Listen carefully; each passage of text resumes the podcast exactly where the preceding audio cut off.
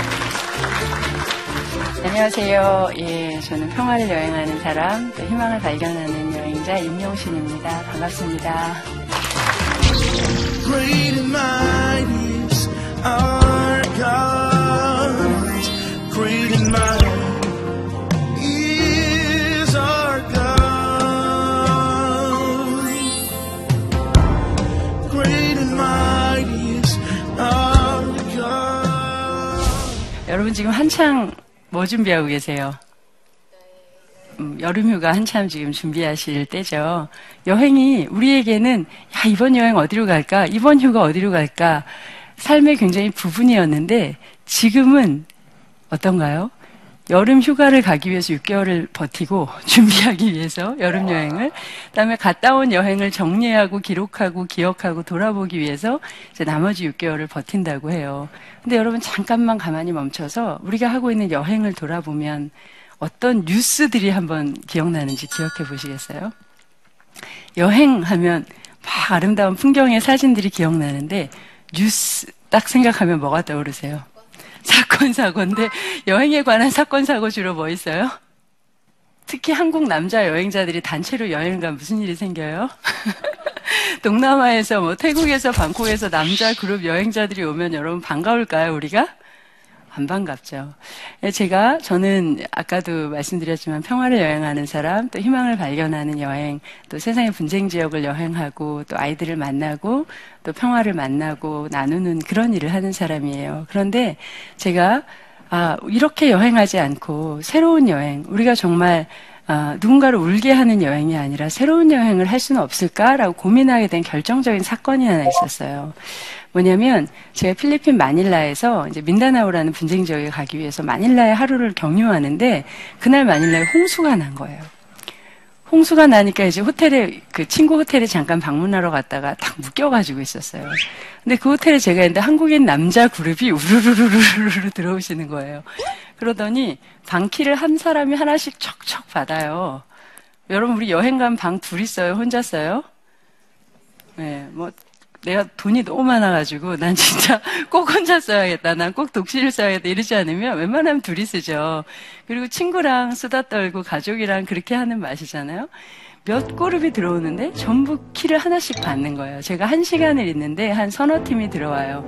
그래서 제가 너무 궁금해가지고 왜 저분들이 다 독실 키를 받아서 가실까 하고 이렇게 봤더니 엘리베이터 옆에 필리핀 어린 자매들이 다 기다리고 있는 거예요. 한 사람이 들어와서 한 아이랑 같이 올라간 풍경인 거예요. 그리고 그 해에 저희가 세부로 가는데 세부에서 제가 평화운동을 뭐 10년 가까이 하면서 현장에서 한 번도 거절당한 적이 없었는데 세부라는 안전한 동네에서 제가 방문하는 곳을 다 거절당했어요. 왜였을까요? 한국인 그룹이라서 안 된대요. 제가 너무 충격이 됐어요. 제가 뭐 이라크부터 팔레스타인, 아체, 뭐 민다나오, 티벳 여러 현장들을 다니면서 저희가 어딜 가든지 아시아 사람들이 저희를 반겨주고 맞이해주고 함께 도와주고 함께 어, 울기도 하고 웃기도 하고 그런 시간들을 보냈는데 왜 이 안전하고 모든 시설이 갖추어진 관광지에서 이분들이 우리를 거절할까?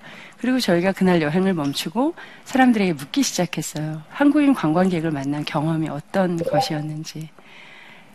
그때 아이들이 17, 18 아이들이 가서 인터뷰를 하고 왔는데요. 제가 본 풍경을 아이들이 고스란히 필리핀 사람들을 통해 들은 거예요. 아이를 낳고 버리고 간 한국인 대학생, 유학생 이야기도 듣고요. 여자 가이드랑 같이 가다가 주먹으로 가이드를 쳐가지고 앰뷸런스에 실려가는 그 남자 관광객의 폭력 이야기도 듣고요. 카지노에서 만취해가지고 옷을 다 벗고 돌아다니는 사람 이야기도 듣고요. 그 모슬렘 지역은 고기, 돼지고기를 못 먹게 돼 있잖아요. 근데 한국 사람은 기분이 좋으면 뭘 먹어야 돼요? 꼭 돼지고기를 삼겹살을 구워 먹어야 되잖아요. 못 구워 먹게 하는데 이분들이 어렵게 어렵게 고기를 구했어요. 그래서 그걸 구워 먹었어요. 그것도 호텔 방에서 어떻게 구워 먹었을까요? 조리 시설이 없죠. 호텔 룸에는 어, 다리미에다가 예, 돼지고기를 올려가지고 구워 먹었어요. 방송 보신 분들 절대 따라하지 마세요. 자, 여러분 우리 집에서 돼지고기 구우면 어떻게 돼요? 쫙 올라와서 마루에 하죠. 그 방이 어떻게 됐을까요? 네, 요즘 애들 말로 쩔었어요. 기름에 바닥까지. 노코리안, 노코리안, 노코리안. 예. 그, 그 성매매를 위해서 아이들이 팔려나가고 그 방 청소를 위해서 하루에 20개를 넘는 방을 치워야 되는 호텔 청소 노동자가 어떤 노동을 했어야 될지 내가 여행하는 동안 나는 기쁜가? 나는 이 여행에 만족하나? 나는 즐겁나가 아니라 여행이 여기서는 출발이지만 우리가 결국 여행에서 도착하는 곳은 누군가의 마을이고 누군가의 집이고 누군가의 삶이고 내 여행의 가이드가 되어주고 내 여행의 룸메이드가 되어주고 내 여행에 또 음식을 해주는 이 사람들도 누군가의 아버지고 누군가의 딸이고 누군가의 엄마라는 걸 우리가 기억하는 사람의 시선을 잃는다면 그것은 여행이 아니라 폭력이 될 수도 있다는 걸 현장에서 보게 됐어요. 저는 제가 굉장히 특별한 가이드를 한 분 알고 있어요. 어, 이분은 제가 처음 만난 지 벌써 이제 10여 년이 돼가는데요. 어, 저는 굉장히 여행을 늦게 시작한 편이에요. 지금은 뭐 제가 여행가로도 알려져 있고 공정여행가 이런 이름으로 강의도 하는데요. 저는 32살에 일본을 가본 게 제 첫 여행이었고요. 장기 여행은 33살에 이라크로 간 여행이 저한테는 첫 장기 여행이었어요. 근데 그때는 제가 여행이라고 생각하지 않고 이곳을 갔었어요. 왜냐하면 이곳에 전쟁이 오고 있었고 또 수많은 사람들이 이라크를 빠져나오고 있었고 그러나 동시에 이라크를 향해 여행을 가는 아주 특별한 사람들이 있었어요. 그들이 누구였냐면 평화 여행자들이었어요. 평화 운동가라고도 하죠. 인구 500만의 바그다드에 이제 곧 폭격이 시작되는데 이라크에 대량 살상 무기가 없고 이라크에 무고한 시민들이 너무 많은데 거기에 이 전쟁을 반대하는 세계의 양심을 가진 사람들이 10만 명이 모인다면 이 전쟁을 막을 수 있지 않을까. 그러면서 누군가 평화 여행을 제안한 거예요. 한국에서도 수십 명이, 미국에서도 호주에서도 수많은 사람이 각자 가방을 싸고 비행기표를 끊고 비행기를 타고 날아갔어요. 저도 한국에서 먼 길을 가서 비행기를 타고 요르단에서 이제 바꿔 타고 1000km 정도 되는 육로를 건너가 가지고 딱 그 바그다드에 도착했어요. 봉고차를 타고 갔는데 봉고차 문이 딱 열리는데 이분이 저를 맞이해 주셨어요. 안녕하세요. 제 이름은 수아대예요. 하고 맞이해 주면서 저한테 인사를 건네시는 거예요. 샬롬 하고요. 여러분 샬롬 무슨 뜻이죠? 평화를 이란 뜻이죠. 이분이 저한테 어서 오세요. 바그다드에 오신 걸 환영해요 하면서 바그다드는 평화의 도시라는 뜻이에요. 옛 이름이 그런 뜻이래요. 고, 고, 고어로 바그다드가 그랬어요. 그리고 제가 이분이랑 2주 동안 바그다드를 북쪽부터 남쪽 끝까지 함께 여행하게 됐어요. 물론 저희 일행 중에는 기자도 있었고 조사를 하고 있고 또 전쟁이 오고 있는 이라크에서 민간인들이 어떻게 피난을 준비하고 있는지 아이들은 두려움에 떨고 있지는 않은지 무엇을 어떻게 도와줘야 되는지 여러 일들을 통해서 이분들을 돕기 위해서 이렇게 조사를 하고 있었어요. 뭐 한국에서는 일촉즉발 이라크 이런 방송이 나오고 있으니까 저희 마음이 어땠겠어요. 2주지만 언제 전쟁이 시작될지 모르니까 마음이 굉장히 급박한 마음이 있는데 수아드 아줌마가 자꾸만 아름다운 곳에서 차를 세우시는 거예요. 막 이게 무슨 타워래요. 그래서 유명한 탑이래요. 그래서 알았다고 이게 무슨 탑이냐 했더니 바벨 타워래요. 여러분 뭐예요? 성경에 나오는 바벨탑이래요. 이 구약의 땅들이잖아요. 바그다드가. 또 어딜 가는데 무슨 성이 있는데 이 성 모르네요. 저보러. 그래서 제가 이 성이 어딘지 제가 이렇게 처음 하는데 어떻게 알겠냐 그랬더니 이게 그 유명한 니누의 성이라는 거예요. 남쪽부터 북쪽까지 쭉 다녀요. 제가 잠깐 짜증을 냈어요. 아줌마. 우리 너무 급하고 우리 지금 조사할 것도 너무 많은데 아름다운 걸 보여주시는 마음도 감사하지만 그건 다음에 나중에 봤으면 좋겠어요. 했더니 이분이 저한테 그러시더라고요. 나는 아름다운 이라크를 보여주는 것으로 평생을 먹고 살았어요. 그런데 이제 폭격이 시작되면 나는 더 이상 이 아름다운 강을, 이 아름다운 성을, 이 아름다운 탑을 다시는 보여줄 수 없을지도 몰라요. 당신 이라크의 아픔을, 이라크의 두려움을, 이라크의 공포를 보는 것도 중요하지만 이제 마지막일지 모를 이라크의 아름다움을 저는 보여주고 싶어요. 그러더라고요. 예, 같이 여행 가는데 저랑 둘이 같이 방을 썼어요. 방을 쓰는데 제가 아침 산책을 나간 습관이 있는데 제가 아침 산책을 나갔는데 잘못된 줄 알고 한 시간을 뛰어다니면서 저를 찾아서 저를 막 혼내면서 데리고 들어오시고 제가 비위가 약해서 음식을 잘 못 먹으면 제가 먹을 수 있는 걸 끝까지 구해서 가져다 주시고 그러셨어요. 저희가 함께 바스라에 있는 한 병원에 갔는데 여기가 소아 아동 병원이에요. 갔는데 200개의 침상에 죽어가는 아이들이 줄비하게 누워 있는 거예요. 그래서 제가 물어봤어요. 이 병원에서 한 달에 몇 명이나 치료가 되나요? 그랬더니 의사가 젊은 의사가 그래요. 한 달에 7, 8명이 죽습니다. 그래요. 제가 너무 놀라서 물어봤어요. 왜 이 지역에 이렇게 소아 아동 백혈병 환자가 많나요? 소아 백혈병 환자가 많나요?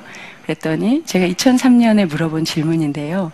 1991년에 걸프전에서 쓴 우라늄 무기 때문입니다. 예. 2003년에는 91년 걸프전보다 몇백 배가 넘는 열하우라늄 무기가 쓰였어요. 저에게 2003년은 너무 먼 시간인데 지금 이라크에서 태어난 아이들은 지금 다시 죽어가고 아파하고 병들고 있는 그 바스라의 병원이 여전히 침상이 비지 않고 아이들로 가득 차 있을지도 모르는 거죠. 제가 그 병원을 갔다 나오면서 그 죽어가는 아이들을 보고 도저히 밥을 먹을 수가 없어가지고 강가에서 한참을 울면서 서 있었어요. 아줌마 오셔서 왜 밥을 안 먹냐고 그러셔서 제가 도저히 밥을 못 먹겠다 그랬더니 제 등짝을 막 탁 치시면서 생명을 위해 일하고 싶으면 죽음도 볼 줄 알아야 된다고. 우리가 울지 않는데 네가 우리를 울게 하지 말라고 딱 그러시더라고요. 진짜 가이드죠. 무엇을 보여줘야 하는지, 무엇을 들어야 하는지, 무엇을 바라봐야 하는지를 잘 알고 계시는 분이에요.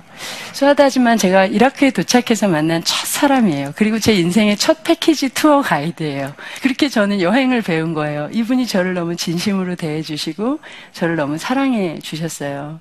그러나 모든 여행은 도착이 있으면 출발이 있죠. 저에게도 바그다드에서 제가 나와야 되는 시간이 어느새 다가왔어요.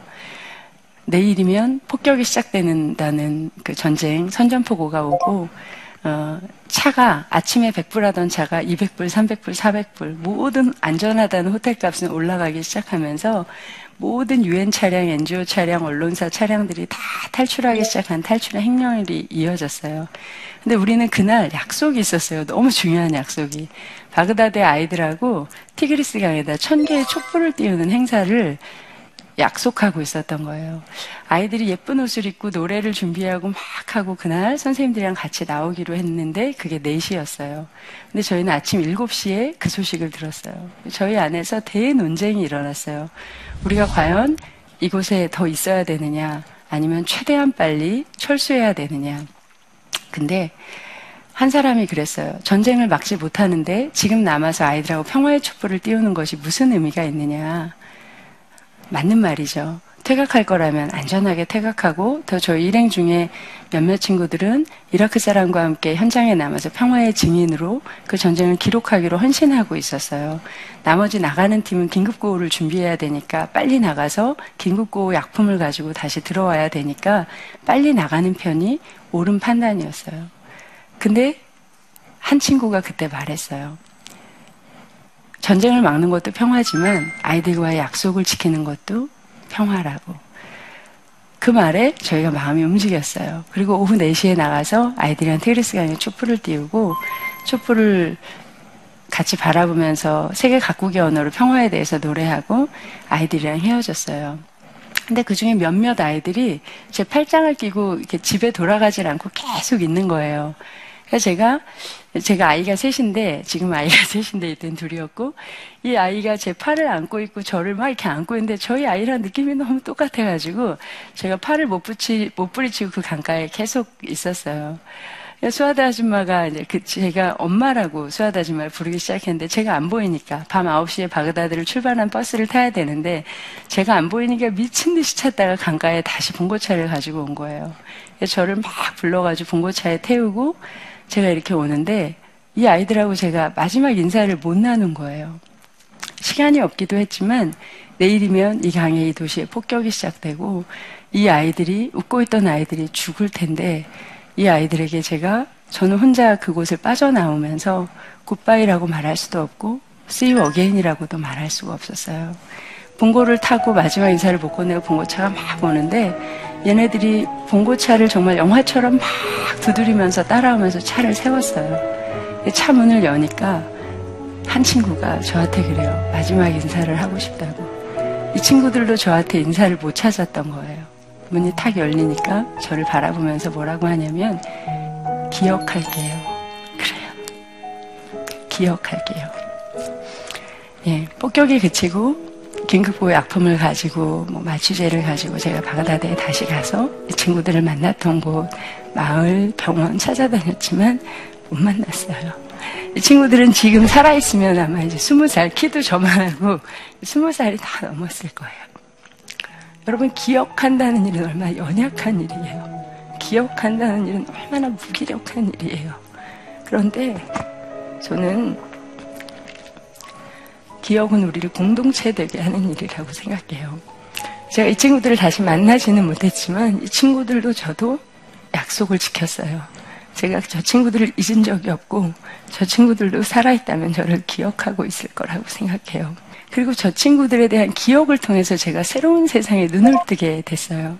저는 어떤 만남은 어떤 기억은 그 사람의 삶을 송두리째 바꾸는 기억이 될 수도 있다고 생각해요.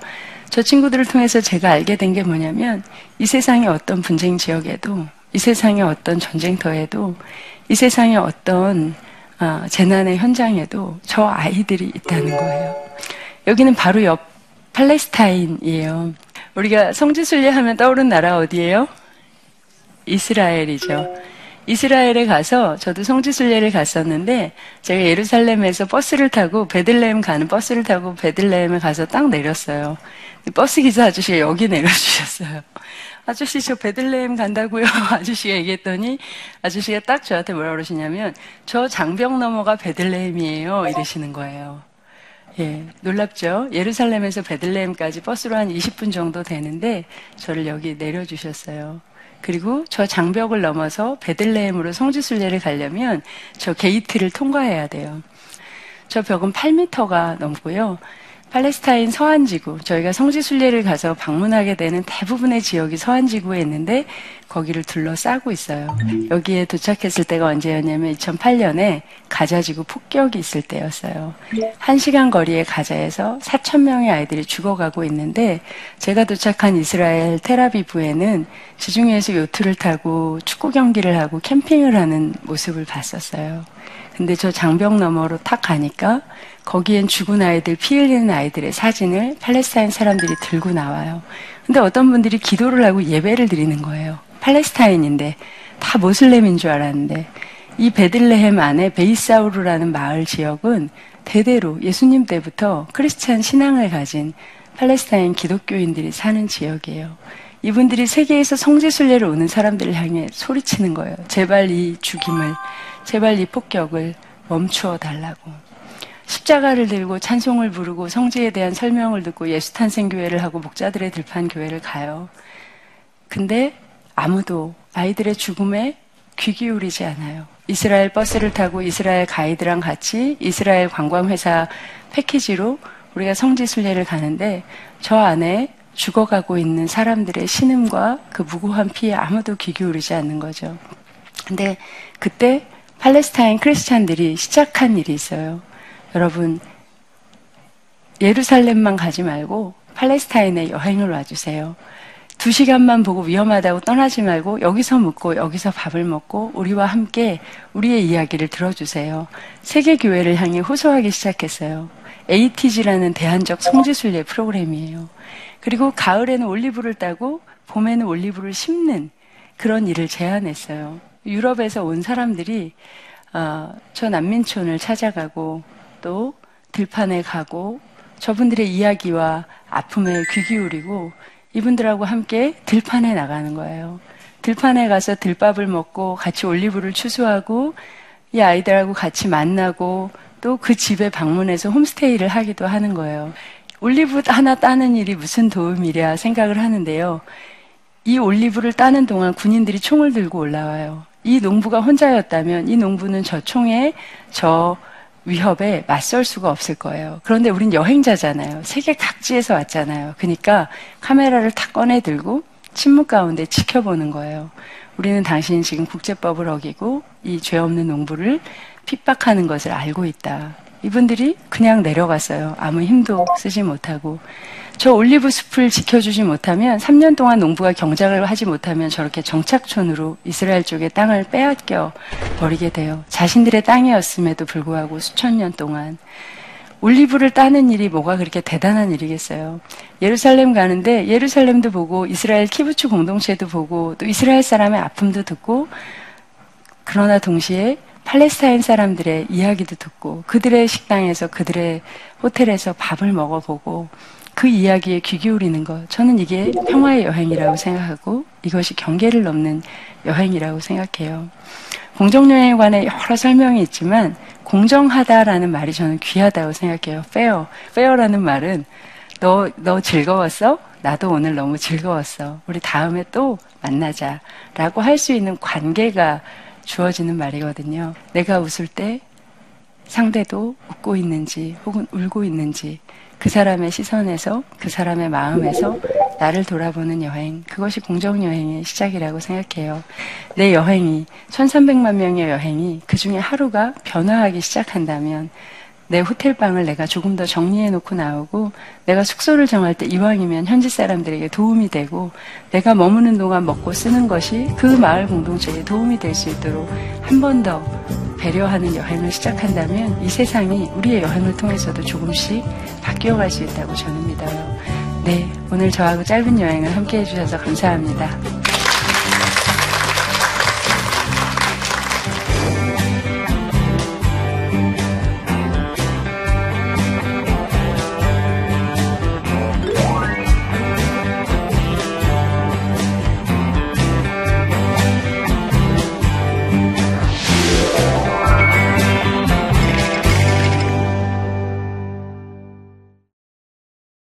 그 대부분 패키지 여행으로 해외를 방문하게 되는데 어떻게 공정 여행을 실천할 수 있을까요? 뭐 이런 말씀 주셨어요.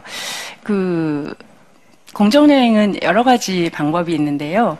하나는 공정 여행 패키지가 굉장히 우리나라에도 많이 개발돼 있어요. 영국의 Responsible Travel닷컴 같은 데는 딱 들어가면 사이트에 우리가 막 클릭해서 할 수 있는데 5천 개가 넘는 프로그램이 있어요. 난 이번 여름에 가족 휴가를 간다. 나는 지중해 지역으로 가기를 원한다. 수영장 있는 리조트였으면 좋겠다. 할아버지도 간다. 아이들 프로그램도 있고 이렇게 클릭 클릭 클릭 클릭 클릭 내 취향대로 클릭을 하면 지중해 생태적인 게스트하우스를 운영하고 있는 현지인의 여행 회사 또 게스트하우스 또 현지에서 그런 생태적 삶을 살아가는 NGO들하고 연결해 주기도 하고요. 나는 이번에 태국에 뭐 그 코끼리를 아이들에게 코끼리를 보여준 여행을 가고 싶은데 어떻게 하면 코끼리를 안 괴롭히고 아이가 코끼리를 만나는 추억을 간직하게 해줄까요? 이렇게 물어봐요. 일반 패키지에서는 답이 없죠. 코끼리 타면 막 이렇게 쇠 갈고리로 조련사 코끼리 머리를 때려서 피가 막 뚝뚝 떨어지고 굉장히 잔혹하고 그 코끼리를 볼 때 우리가 너무 마음이 아프거든요. 근데 공정여행 태국 코끼리 패키지 이렇게 한번 쳐보세요. 그러면 가서 코끼리를 만나고 코끼리를 괴롭히는 여행이 아니라 코끼리 목욕을 시키고 지뢰에 발목이 잘린 코끼리를 돌보고 코끼리 먹이를 주고 코끼리 먹이 주려면 코끼리 한 끼 먹으려면 사람이 하루 종일 풀을 베야 된대요. 그래서 코끼리 먹이 주고 코끼리 똥으로 만든 종이로 공정무역 제품이 만들어지고 이런 과정을 보게 되는 거죠. 코끼리를 두 시간 타고 그냥 트레킹을 했던 아이가 코끼리에 대해서 갖게 되는 기억과 추억 과 코끼리를 돌보고 진짜 만나고 코끼리랑 강에서 목욕을 해본 아이가 갖게 되는 그 추억은 정말 다르겠죠. 그래서 공정여행 회사가 지금 한국에 뭐 북촌 여행을 하는 것부터 제주도 여행까지 전국 단위로 국내 여행 프로그램도 나와 있고 해외 여행 유럽, 아프리카까지 남미까지 어, 지금 굉장히 많이 발달해 있어요. 그리고 또 하나는 꼭 패키지 여행으로 공정여행을 해야 공정여행은 아니에요. 공정여행이라는 게 별게 아니라 전 질문하는 여행이 공정여행이라고 생각해요. 제주에 왔는데 어떻게 하면 제주를 만날 수 있을까? 제주 풍경, 제주 음식, 제주 숙소 말고 제주 사람을 만나는 것이 공정여행인 거죠. 제주 사람에게 보여주고 싶은 제주, 제주 사람들이 말해주고 싶은 제주. 그게 제주 올레였잖아요. 그죠? 그게 제주 올레였고, 우리가 새로운 제주를 만나게 됐잖아요. 사람들은 여행이 다른 공간을 가는 거라고 생각해요. 근데 어, 어쩌면 여행은 다른 시간을 경험하기 위해 떠나는 것인지도 몰라요. 여행은 떠나든 떠나지 않든 패키지든 자유여행이든 마찬가지라고 생각해요. 예, 답변 좀 길었는데요. 두 번째 질문. 예, 단기 선, 단기 선교나 성지 순례를 준비하는 크리스찬들에게 조언을 부탁드립니다. 이렇게 얘기해 주셨어요. 짧게 답변 드릴게요. 한국의 YMCA가 지금 대한적 성지순례, YMCA, YWCA 이런 NGO들이 팔레스타인이랑 같이 대한적 성지순례 협동조합을 시작했어요. 그래서 아마 곧 누구나 좀 이렇게 편하게 안내를 받으실 수 있을 것 같고요. 우리 단기 선교 진짜 많이 가잖아요. 여름에 공항에 가면 정말 물반 고기반 절반 이상이 크리스천들이거든요. 우리 단기 선교 갈 때 막 뭘 많이 준비하죠. 음, 저는 그, 지금 어떻게 하냐면 계속 현지에 물어봐요. 어, 그곳에 필요한 게 뭐가 있나요? 우리가 뭘 준비해 가면 좋을까요? 우리는 이런 걸 할 수 있는데 그쪽 친구들은 뭘 하기 원하나요? 저희가 뭐 프로그램을 준비하면 그쪽 친구들이 저희에게 가르칠 수 있는 프로그램을 또 준비해요. 반만 저희가 짜요. 우리가 뭐 찬양을 가르쳐주고 우리가 뭐 worship을 가르쳐주면 그 친구들 자기 놀이 놀이가 있고 자신들이 잘하는 것들이 있잖아요. 왜냐하면 존중과 존, 존엄이라는 건 친구가 돼야 생길 수 있는 거거든요. 기부자가 되고 받는 사람이 되면 되지가 않는 일이에요.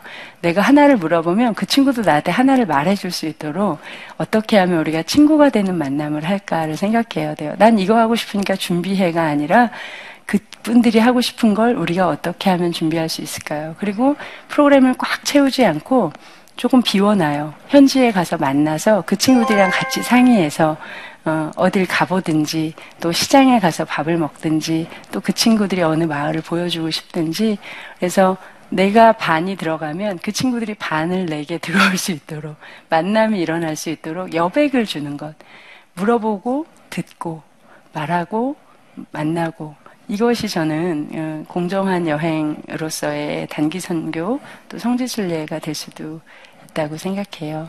어, 마지막으로 제가 드리고 싶은 이야기는 질문이에요. 여행하고 관광의 차이는 뭘까요? 내가 생각하기 시작하는 거죠. 내가 묻기 시작하는 거죠. 그냥 구경하고 이게 중요하다니까 중요한 걸 보고 오는 것이 아니라 무엇을 봐야 할까? 보여지는 게 아니라 보여지지 않는 건 뭘까? 내가 들어야 할 이야기는 무엇일까? 묻기 시작하는 거고 만남이 있는 거라고 생각해요.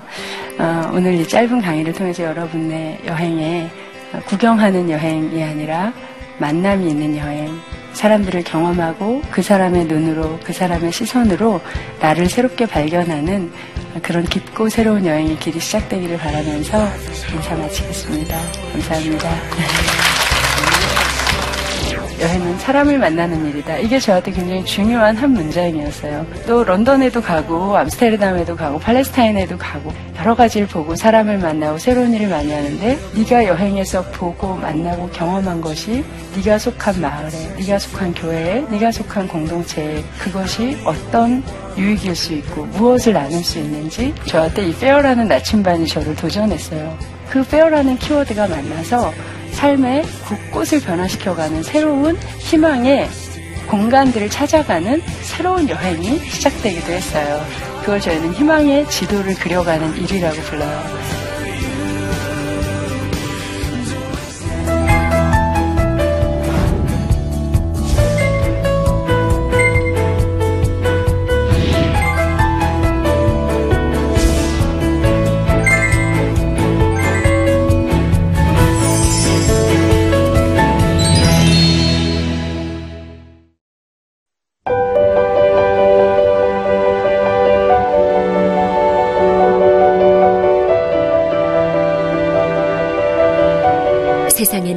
수많은 교회들이 있지만 더 깊이 있는 말씀 강해를 찾기 위해 크기로만 교회를 선정하지 않습니다.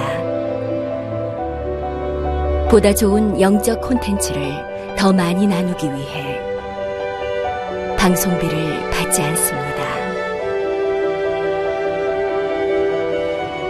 1년 365일 복음만 전하고 싶어서 우리는 광고를 하지 않습니다. 온누리의 복음을 땅끝까지 CGN TV와 함께 땅끝 선교사가 되주세요.